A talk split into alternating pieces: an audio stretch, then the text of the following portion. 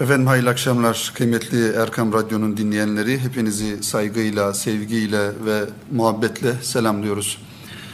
Ee, yeni bir Kitap Dünyası programıyla tekrar birlikteyiz. Ee, inşallah bir hafta aradan sonra kıymetli dinleyenler mübarek bir ayda, mübarek bir zaman diliminde ve e, kıymetli bir e, vakitte sizlerle birlikte inşallah bu haftada sizin için hazırlamış olduğumuz e, birkaç kitabımızı inşallah sizlerle paylaşmaya çalışacağız. E, efendim Ramazan ayı olması münasebetiyle e, Rabbimize hamdolsun ki her tarafta bir bereket söz konusu. Bu bereketi hem maddi hem de manevi olarak yaşıyoruz, yaşamaya devam ediyoruz. Ülkemizin birçok yerinde, birçok ilinde, birçok memleketinde ee, Ramazan'ın bereketini, coşkusunu her yönüyle yaşıyoruz. Ee, bunun için de Rabbimize sonsuz e, şükürler e, ediyoruz. Rabbimize hamdü senalar ediyoruz. Tabii kıymetli dinleyenler bu bereketin yaşanmış olduğu diğer bir husus ise yine kitaplarla, kitaplarımızla, kitap dünyasıyla alakalı e, bir durum. Bu da şu, Ramazan'la beraber bütün illerimizde e, aşağı yukarı e, belediyelerimizin tertip etmiş olduğu kitap fuarları, kitap şenliklerine rastlıyoruz. Hakikaten bu da kitap dünyası adına çok sevindirici bir durum. Özellikle insanların manevi dünyasına hitap eden kitapları biz daha çok Ramazan ayında kitap raflarında, kitapçılarımızın standlarında görüyoruz. Bu anlamda bu hafta itibariyle başlamış olan Beyazıt'taki Ramazan fuarını da hatırlatmakta fayda var. Diyanet İşleri Vakfı'nın e, ve İstanbul Büyükşehir Belediyesi'nin öncülüğünde Beyazıt Meydanı'nda, Beyazıt Camii'nin hemen önünde faaliyete başlayan ve e, orada e, kıymetli yayın evlerimizle ve yazarlarımızla e, kitap severlerle buluşan geleneksel bir kitap fuarı bahsetmiş olduğumuz bu fuar bu yıl e, 34.sü gerçekleştiriliyor. Tabi Ramazan olması dolayısıyla insanların oruç olması dolayısıyla belki gündüz e, havalarında biraz sıcak olmasından dolayı ziyaretler e, biraz daha kısıtlı olabilir ama inşallah iftarımızı oralarda bir yerde yaptıktan sonraki Ramazan e, fuarının yapılmış olduğu bölge malumunuz tarihi yarımada diye ifade edilen e, Topkapı Sarayı'nın, Sultanahmet Camii'nin, Ayasofya Camii'nin ve Çemberli Taş'tan geçen o divan yolunun bulunmuş olduğu, Beyazıt Camii'nin, Fatih Camii'nin bulunmuş olduğu önemli bir kültür havzası bizim için.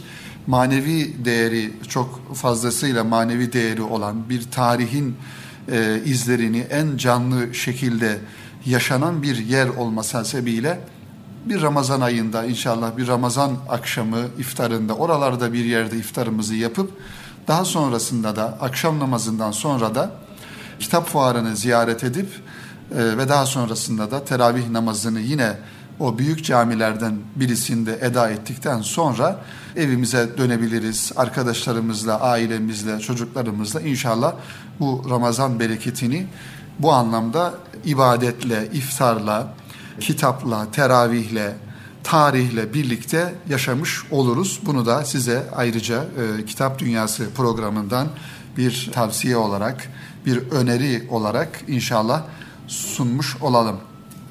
Şimdi kıymetli e, dinleyenlerimiz birkaç kitabımız var önümüzde. Ben e, bu programımızın ilk başında muhterem Osman Nuri Topbaş Hoca Efendi'nin Yüz Akı yayınlarından neşredilen bir kitabıyla başlamak istiyorum. Bu kitap eğitimle alakalı bir kitap. Kitabın ismi onun eğitim lisanı yani onun dediği Peygamber Efendimiz kastediliyor. Onun sallallahu aleyhi ve sellem eğitim lisanı. Osman Nuri Topbaş Hoca Efendi'nin kaleme almış olduğu bu kitabı niçin şimdi tanıtıyoruz? Onun da sebebini ifade edelim. Malumunuz geçtiğimiz hafta okullar tatil oldu, yaz tatiline girdi.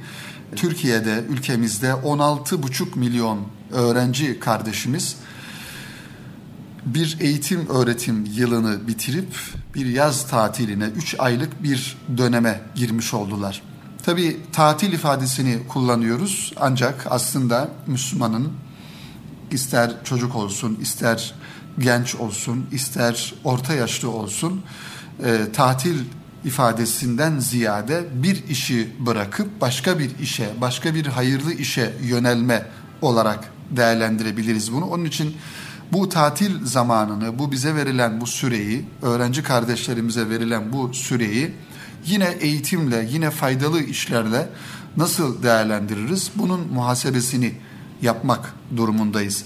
İşte kıymetli dinleyenlerimiz muhterem Osman Nuri Topbaş Hoca Efendi'nin onun Eğitim Lisanı isimli kitabı da bu yaz tatilinde özellikle öğretmen e, kardeşlerimize dönük, hocalarımıza dönük, onların bir yönüyle eğitim verirken öğrenci kardeşlerimize e, nasıl bir eğitim metodu uygulamaları e, gerektiği noktasında bize bir ipucu vermiş oluyor bu kitap. Dolayısıyla hem e, bu yaz tatili eğitim döneminin başında iken bizleri dinleyen, eğitimle bir yönüyle meşgul olan, gerek eğitimin içerisinde e, gerekse bir anne baba olarak eğitimle çoluk çocuğunun eğitimiyle meşgul olan kardeşlerimize bu kitabı şiddetle tavsiye ediyoruz. Acaba Peygamber Efendimiz sallallahu aleyhi ve sellemin eğitim lisanı, eğitim uslubu, eğitim metodu nasıldı? Tabii birçok kitapta, birçok kaynakta Efendimiz Aleyhisselam'ın hayatından kesitleri okuduğumuzda eğitimiyle alakalı, onun muallim yönüyle alakalı bilgilere rastlayabiliriz. Onun öğretmen e, vasfıyla alakalı bilgilere şüphesiz e, rastlayabiliriz. Ancak bu elimizdeki küçük kitapçıkta ki e, kitabın sayfa sayısına baktığımızda e, yaklaşık 80 sayfa civarında bir cep kitapçığı. Bu kitapta Muhterem Osman Nuri Topbaş Hoca Efendi gerek ayeti kerimelerden gerekse yine Efendimiz Aleyhisselatü Vesselam'ın hadisi şeriflerinden örneklemeler yaparak onun hayatından e, bizlere eğitim lisanının, eğitim usullerinin nasıl olduğunu izah etmeye çalışmış. Kitabımızın tabii her zaman olduğu gibi bir kitabı kıymetli dinleyenlerimiz en iyi tanımanın yolu o kitabın birincisi yazarını tanımak, ikincisi ise o kitabın ön sözündeki bilgilere bakmak. Bir kitabı elimize aldığımız zaman ön sözünü okuduktan sonra aynı zamanda arka kapak yazısını okuduktan sonra bir de kitabın içindekiler bölümüne baktığımız zaman e, kitapla alakalı aşağı yukarı bir bilgiye sahip olmuş oluruz. Ancak bendeniz kitap seven kardeşlerimize, kitap okuyan kardeşlerimize şöyle bir e, acizane tavsiyede bulunuyoruz. Mutlaka okumuş olduğumuz kitabın yazarını, yazarının düşünce yapısını, fikri yapısını mutlaka bilmek durumundayız. Çünkü bir kitabı e, yüzde elli anlayabilmek, yüzde elli o kitaba vakıf olabilmek demek o kitabın yazarını tanımakla ancak olur. Yazarını tanımadığımız yani bir yönüyle bu şuna benzer. Bir var hani bir yerde yemek yersiniz o yemeğin ne şekilde kim tarafından nasıl yapıldığını bilmeden yersiniz. Bir de o yemeğin hangi ellerden çıktığını, hangi insan tarafından yapıldığını, nasıl bir insan tarafından o lezzetin ortaya çıkarıldığını bildiğinizde o yemekten, o yemeklerden almış olduğunuz tat elbette ki farklı olacaktır. Bunun için kitaplarımızı tanıtırken genellikle buna dikkat etmeye çalışıyoruz. Kitabın yazarını, ön sözünü ve arka kapak yazısını mutlaka okumamız gerekiyor. Şimdi kıymetli dinleyenlerimiz Muhterem Osman Nuri Topbaş Hoca Efendi ön sözünde bizlere bu kitapla alakalı şunları ifade ediyor. Cenab-ı Hak son peygamberine en büyük mucize olarak kelamullahı bahşetti. Yani Allah kelamı olan Kur'an-ı Kerim'i. Kur'an-ı Kerim fesahat ve belagatiyle nazil olduğu çağdan kıyamete kadar cümle edebiyat erbabına meydan okudu. Onun karşısında en maharetli lisan erbabı bile aciz kaldı. Cenab-ı Hak Resulullah Efendimiz'e yardım olarak cevamiül kelim hususiyeti yani az sözle çok mana ifade etme kudreti, özelliği bahşetti. Efendimiz Aleyhisselatü Vesselam ashabını ilahi kelam ile, feyiz dolu sohbetiyle, güller açan lisanıyla terbiye etti. Çünkü din dille öğretilir. Dil ile tesir edilir. Yaşayan bir kalbe dil tercüman olur. Cenab-ı Hak bizden bir Kur'an lisanı istiyor. Bu lisanın en güzel, en müşahhas örneği Fahri Kainat sallallahu aleyhi ve sellem Efendimizin ümmetine tevdi ettiği lisandır. Onun ab hayat hükmündeki hadisi şeriflerindeki lisandır. Onun lisanı en güzel, en zarif ve en latif yani gönüllere huzur tevzi eden lisandır. İşte elimizdeki bu küçük kitapçık o muhteşem lisandan ve o lisanın bilhassa eğitici, terbiye ve terbiye edici hususiyetlerinden bir hülasa olmak üzere kaleme alınmıştır. Unutmamak lazım ki Efendimiz Aleyhisselam'ın eğitim lisanını ve tebliğ usullerini tahsil ve tatbik etmek hepimizin, her bir Müslümanın vazifesidir. Şimdi kıymetli dinleyenlerimiz kitabımızın baş tarafındaki bölümden birkaç başlığı sizlerin dikkatine inşallah sunarak bu güzel kitabın tanıtımına e, son vermiş olacağız. Onun Eğitim Lisanı isimli kitaba. Baş tarafta, kitabın baş tarafında e, baktığımızda yine kitabın ismi e, olarak tayin edilen ifadenin bir konu başlığı yapıldığını görüyoruz. Onun eğitim lisanı. Lisanın edebini gözetmek. Şimdi buradaki alınan e, ifadeler direkt Kur'an-ı Kerim'deki ayeti kerimelerle alakalı.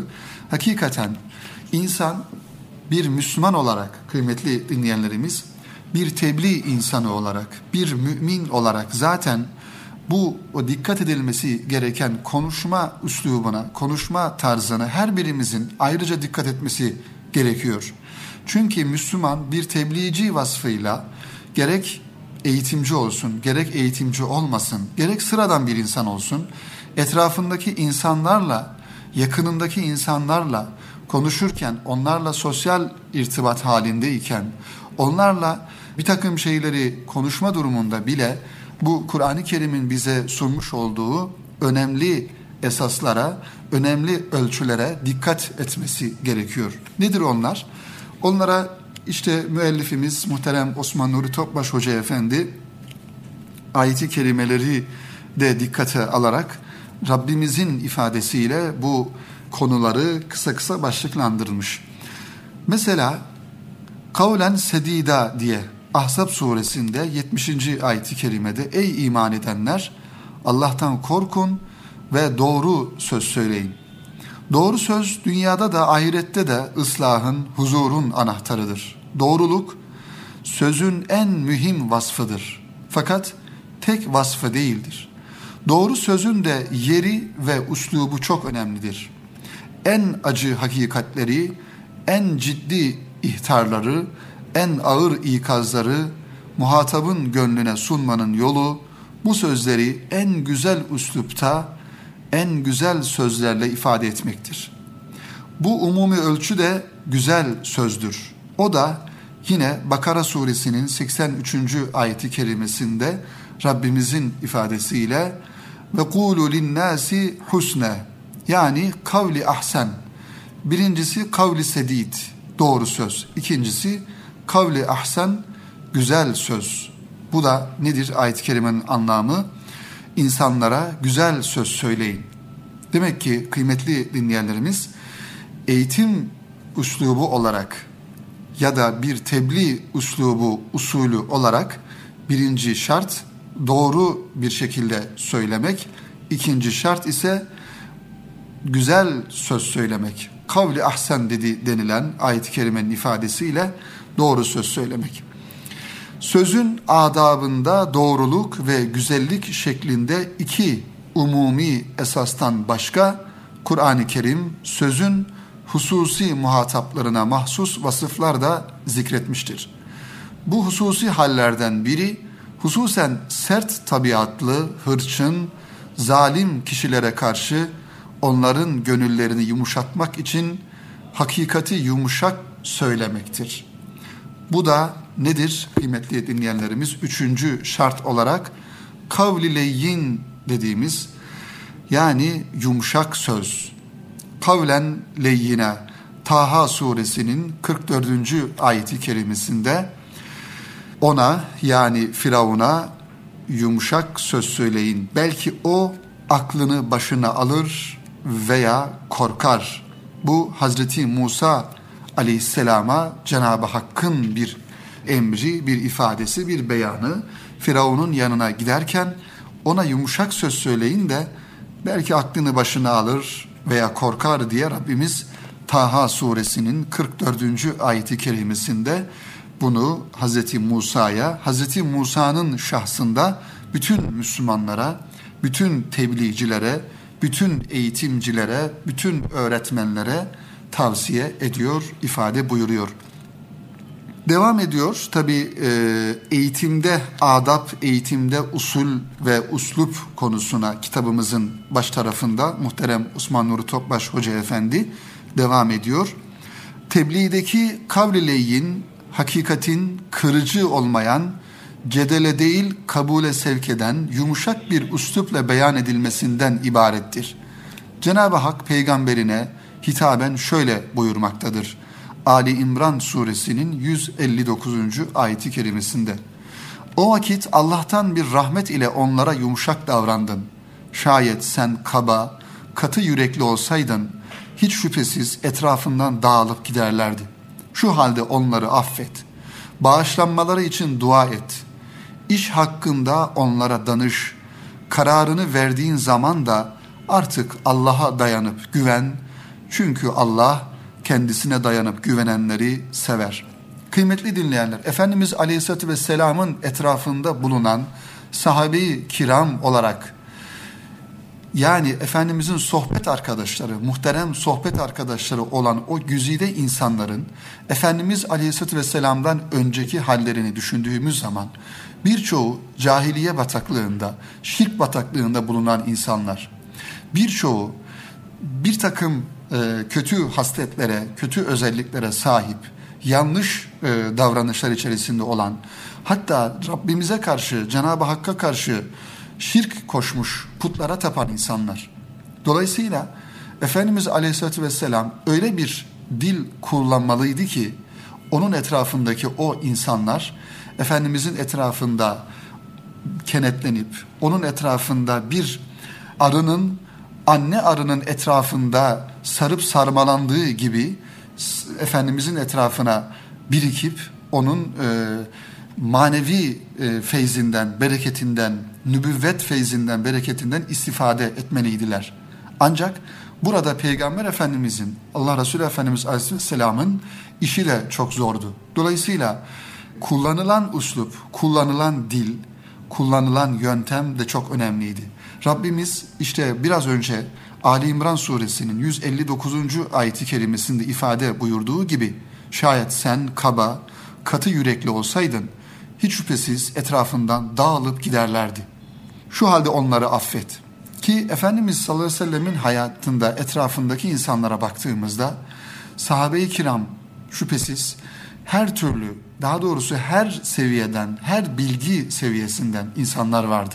Yani şehirlisi vardı, köylüsü vardı, kasabalısı vardı, çobanı vardı, ilimli insanı vardı, tüccarı vardı. Her türlü insan vardı. Tabii ki bizim onların bir tırnağının ucu kadar dahi bizim onların yanında bir e, kıymetimiz şüphesiz yok. Onların Efendimiz sallallahu aleyhi ve sellemin güzide ashabı, ashab-ı kiram olması hasebiyle. Çünkü onlar asr-ı saadetin güzide insanlarıydı ve Rabbimizin özel iltifatına muhatap olmuş insanlardı. Dolayısıyla bizim onların hakkında herhangi bir değerlendirme gibi bir e, durumumuzda yok, öyle bir konumuzda yok. Ancak bir insan gerçeği olarak, bir sosyal gerçeklik olarak e, Mekke toplumu, Medine toplumunda farklı e, karakterden, farklı seviyeden insanlar vardır şüphesiz. Onun için Efendimiz Aleyhisselam'ın da işi bu anlamda çok zordu. İşte diğer bir husus kıymetli dinleyenler birinci bölümün sonuna geliyoruz ancak bir iki hususu da inşallah hatırlatıp bu kitabın tanıtımını bitirmiş olalım. Kitapla sizi baş başa bırakalım inşallah. Kavlen beliga diyor diğer bir ayet-i kerimede. Nisa suresinin 63. ayet-i kerimesinde Allah onların kalplerinde ne var ne yok pek iyi biliyor. Onun için sen onlara aldırma fakat kendilerine öğüt ver ve onlara kendilerine dair içlerine işleyecek beli sözler söyle. Dolayısıyla kavlen beliga açık beli sözler söylenmesi de önemli bir husus eğitimde. Diğer bir e, ifade, üslup tarzı kavlen kerime, kavli kerim sakın onlara, ana babaya öf bile deme, onları azarlama, onlara tatlı ve güzel söz söyle. İsra suresinin 23. ayeti kerimesi. Tabi bunlar kıymetli dinleyenler bu ifadeler her ne kadar ayeti kerimelerinin konusu itibariyle farklı insanlar burada muhatap alınmış olsa da bir eğitim uslubu olarak bir sözün gücünü elde etme e, noktasından bakarak bir eğitimci olarak bunları da biz kullanmalıyız, kullanmak durumundayız. Diğer bir e, ifademiz kavlen meysura, kavli meysur. Bu da aynı şekilde Peygamber Efendimiz'e İsra suresinin 28. ayeti kerimesinde Rabbimizin ifade etmiş olduğu Ey Habibim eğer Rabbinden umduğun bir rahmet için onların yüzlerine bakamıyorsan hiç olmazsa kendilerine gönül alıcı bir söz söyle diyor Rabbimiz Peygamber Efendimiz'e ve onun şahsında bizlere. Diğer bir ve sonuncu e, maddemiz kavlen ma'rufa kavli maruf ifadesidir. O da onlara güzel söz söyle buyuruyor Rabbimiz Nisa suresinin 5. ayeti kerimesinde. Sesini alçalt, unutma ki seslerin en çirkini merkeplerin sesidir diye diğer bir ayeti kerime olan Lokman suresinin 19. ayeti kerimesinde de öyle bağıra çağıra kaba bir şekilde konuşmayı da Rabbimiz hoş görmediğini ifade ediyor. Dolayısıyla kıymetli dinleyenlerimiz Müslüman her yönüyle ölçülü bir insan olması gerektiği gibi konuşmasıyla, üslubuyla, usulüyle, eğitim tarzıyla, muhataplarıyla konuşurken her birisinde de yine ölçülü olması gerekiyor. Burada da ifade ettiğimiz gibi muhterem Osman Nuri Topbaş Hoca Efendi'nin bu güzel kitabında da ifade edildiği gibi Efendimiz Aleyhisselam'ın eğitim lisanını anlatırken kavli maruf, kavli meysur, kavli kerim, kavli belir ve kavli leyyin kavli ahsen ve diğeri de kavli sedid diye eğitim lisanında önemli olan hususları ayeti kerimelerle kısaca izah etmeye, anlatmaya çalıştık. Tabi gönül arzu eder kitabın bütün satırlarını burada sizlere takdim edelim, okuyalım, beraber müzakere edelim, beraber tartışalım bir yönüyle ama bu Kitap Dünyası programının bir yönüyle sadece kitaplarda atıfta bulunarak sizleri en doğruya, en doğru olan kitaba, bütün kitapların kendisini daha iyi okuyup anlaşılmak için okunan o kitaplar kitabı olan Kur'an-ı Kerim'e yönlendirmek için biz sadece e, dilimizin döndüğü kadar kıymetli dinleyenler e, anlatmaya çalışıyoruz. İnşallah bu kitabımızı Muhterem Osman Nur Topbaş Hoca Efendi'nin kaleme almış olduğu Onun Eğitim Lisanı isimli kitabı da Yüz Akı yayıncılıktan temin ederiz. Yüz Akı'nın internet sitesinden bu e, istenebilir inşallah. Ramazan ayının bereketiyle e, Ramazan'ın ilk günlerini yaşadığımız şu zaman diliminde inşallah Rabbimizin Ramazan ayını bütün İslam coğrafyalarına, bütün Müslümanlara e, bereketli, feyizli, ruhaniyetli kılması için dua ediyoruz ve aynı zamanda aynı zamanda Ramazan ayında bütün kan ağlayan İslam coğrafyasındaki ızdırap çeken Müslüman kardeşlerimizin bu ızdıraplarından bir an önce kurtulmalarını ve bu ızdıraptan kurtulmaların noktasında da Rabbimizin bizi istihdam etmesi noktasında dua ediyoruz inşallah. Başta ülkemiz olmak üzere, ülkemizin dirliği, birliği, beraberliği olmak üzere bütün İslam coğrafyasına Rabbimizin selamet vermesi için de inşallah bu e, vesileyle Ramazan ayının bereketi vesilesiyle Erkam Radyo'nun mikrofonları aracılığıyla bizleri dinleyen bütün dinleyenlerimize, bütün dinleyenlerimizle bu duamızı, niyazımızı paylaşıyoruz. Kıymetli dinleyenler, e, Dursun Gürlek hocamız Allah kendisine uzun ömürler versin. Hakikaten yaşayan en önemli tarihçilerimizden bir tanesi. Dursun Gürlek hocamızla Erkam Radyo'da Kitap Dünyası programında bir defa geçtiğimiz yıl bir Kitap Dünyası programına kendilerini misafir etmiştik. Ve kendilerinin edebi kişiliğini, tarihçi kişiliğini, kitaplarını ve çalışmalarını konuşmuştuk. Kitap Dünyası'nda sizlerle paylaşmıştık. Ben tabii bir kitabı e, Dursun Güllek hocamızın kaleme almış olduğu bir kitabı elime geçti. Kubbe Altı yayınlarından yedinci baskısını yapmış olan bir kitap. Aslında kitap yine kitap seven insanlardan bahsediyor e, muhteva itibariyle. Kitabın ismi Ayaklı Kütüphaneler. Ayaklı kütüphaneler e, denildiği zaman tabii ki bir birkaç şahıstan veya bazı isimlerden bahsediyoruz demektir. Daha çok Osmanlı döneminde, Osmanlı'nın son dönemlerinde yaşamış ve kendilerini kitaba vakfetmiş adeta, kitaba adamış, okumaya adamış, kitap delisi insanlar bunlar. Bunların ben sadece kitabın baş tarafında inşallah bilinmesi noktasından, bilinmesi açısından isimlerini zikredeceğim. İnşallah bu Ayaklı Kütüphaneler kitabının zaten muhtevası bu bahsedilen insanların kitapla alakalı çalışmaları, kütüphanelerle ilgili çalışmaları ile ilgili bilgiler veriyor. Onların hayat hikayeleri anlatılıyor bu kitapta. Tabi bir de yine bu kitabın muhtevasını daha iyi anlayabilmek adına kısa bir bölüm buradan size takdim edip bu kitabı da inşallah tanıtmış olacağız.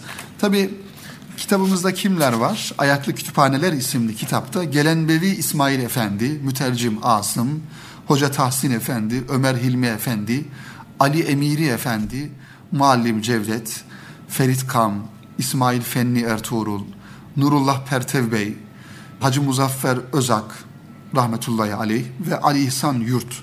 373 sayfadan oluşuyor bu kitabımız.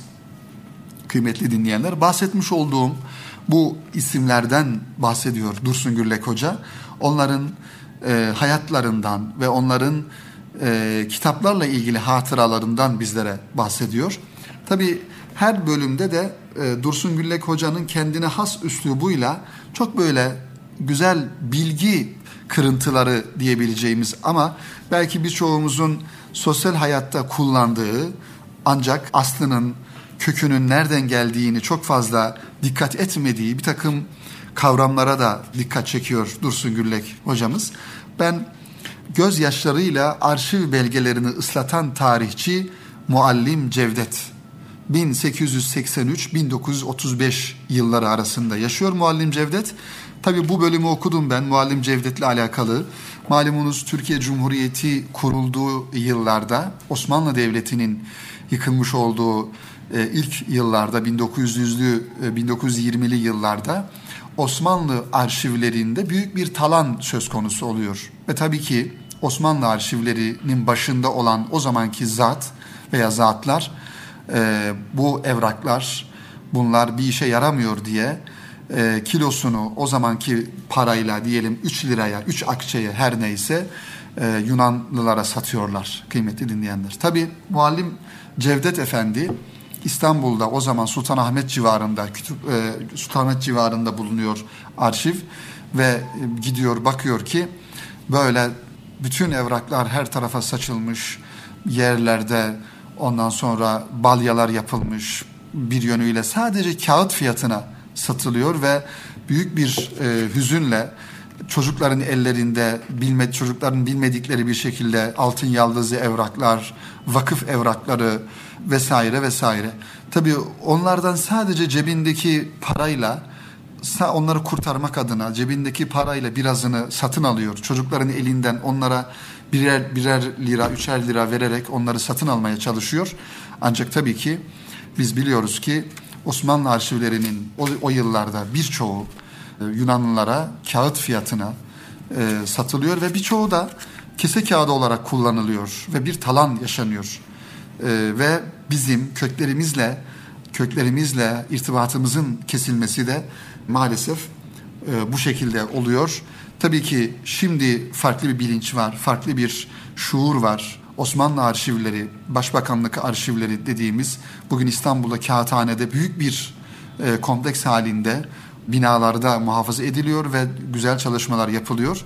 Ancak tabii ki böyle bir acı hatıra, acı bir e, hadise yaşandıktan sonra. İşte Muallim Cevdet'le alakalı Dursun Güllek Hoca'nın ayırmış olduğu bu bölümde ki e, giriş bölümünü sizlerle inşallah paylaşarak bu kitabımızın tanıtımını tamamlamış olalım. Gül dalında gülümsediği gibi kalemde yazarken güzelleşir. Hele usta bir yazarın eline geçerse coşkun bir ırmağa dönüşür.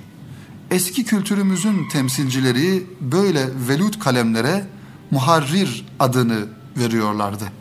Hani Üstad Necip Fazıl'ın da şiirlerinde geçer ya, ben artık ne şairim ne fıkra muharriri, ben beyni zonklayanlardan biri diyor Üstad Necip Fazıl. Eskiler yazarlara muharrir derlermiş kıymetli dinleyenler.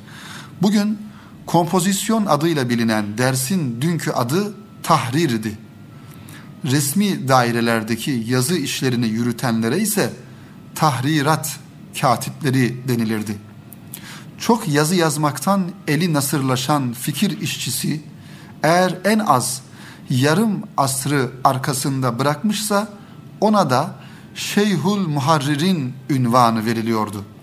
Yakın tarihimizin en meşhur Şeyhül Muharrir'ini hiç şüphesiz ki 60 beygir kuvvetinde yazı makinesi diye anılan Hace-i Evvel Ahmet Mithat Efendidir.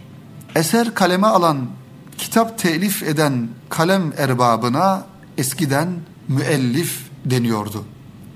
Asıl manası ülfet ve ünsiyet olan bu kelime ilim adamıyla kitabı birbirinin ayrılmaz iki parçası haline getiriyor.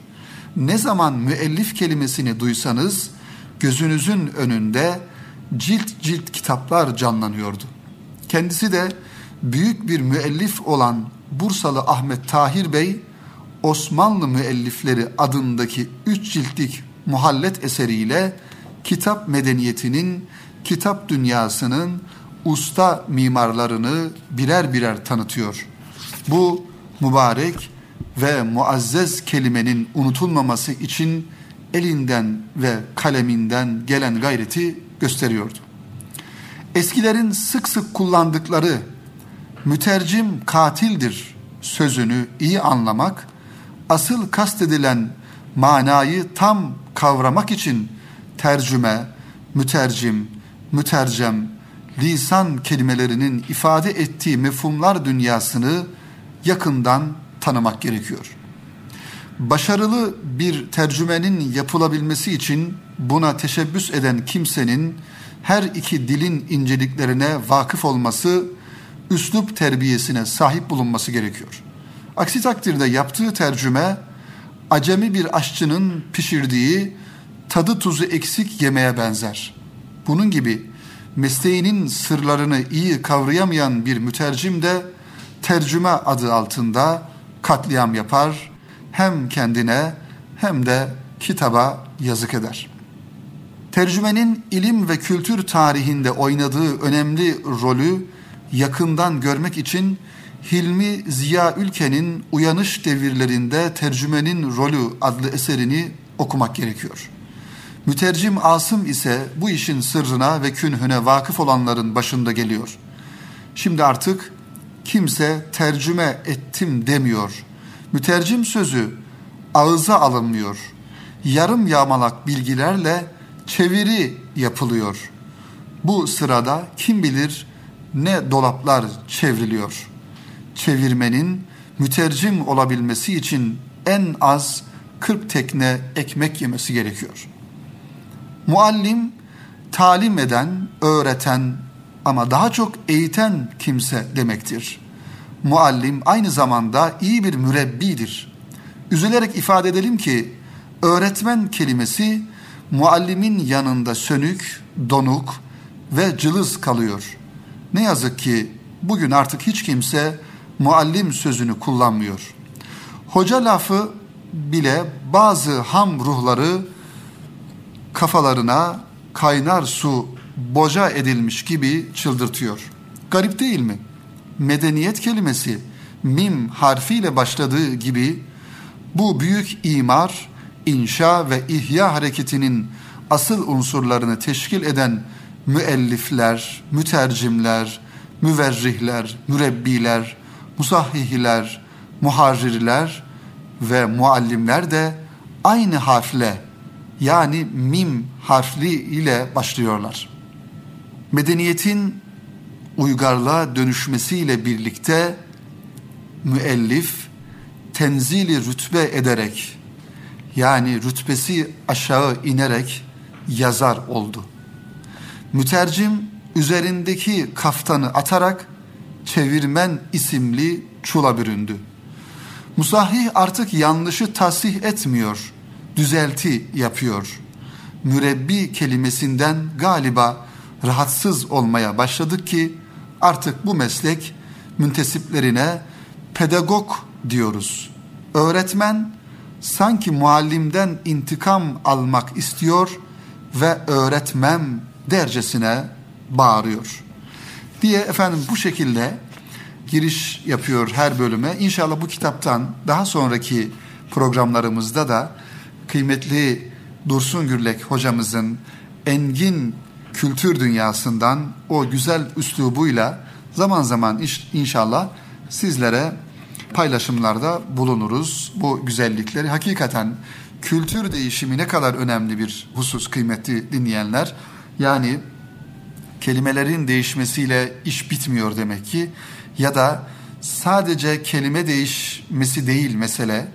Yani muallim kelimesi ile öğretmen kelimesinin ya da e, mütercim kelimesi ile çevirmen kelimesinin ya da muharrir kelimesi ile yazar kelimesinin aslında aynı şeyleri ifade etmediğini e, insan burada görmüş oluyor. Dolayısıyla aslında bize düşen kıymetli dinleyenlerimiz bizi biz yapan değerlerimize, köklerimize, e, bizi daha sıkı sıkıya bağlayan o güzel kelimelerimizi elimizden geldiği kadar yaşatmak, elimizden geldiği kadar onları canlı tutmak ve o kelimeleri anlamlarıyla beraber ilelebet e, yaşatabilmek, gayreti içinde olmak.